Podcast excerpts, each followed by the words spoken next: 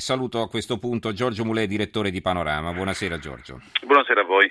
Allora, ti abbiamo chiamato come ogni mercoledì per sapere il giovedì che cosa succede. Insomma, esce il settimanale Panorama e, e che cosa ha in prima pagina e quali sono le inchieste più interessanti all'interno. Prego. Ma ci, ci occupiamo dei nuovi padroni del mondo. I nuovi padroni del mondo sono le grandi società che girano intorno a Internet, Google, Amazon, Apple, Microsoft.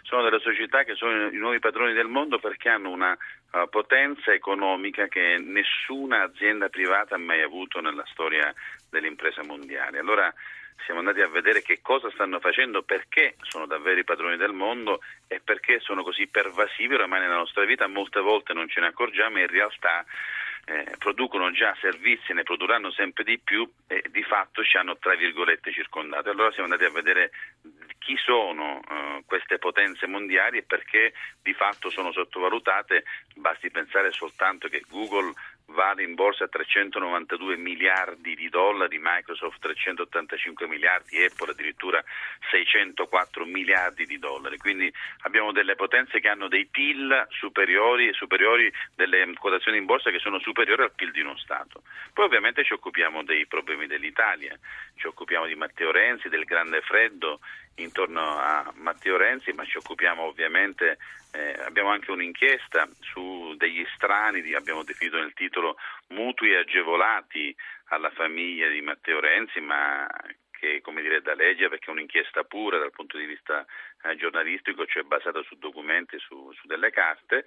Eh, ci occupiamo dell'ISIS, della tragedia intorno all'ISIS, Abbiamo, siamo andati a vedere come è cambiato poi lo stato della paura intorno, intorno al mondo tra il 2002 e il 2014, le nuove cortine di ferro, eh, sul pianeta stanno sorgendo oramai barriere che vanno dalla Mauritania a Timor-Est, che si insinuano peraltro anche nelle nostre città.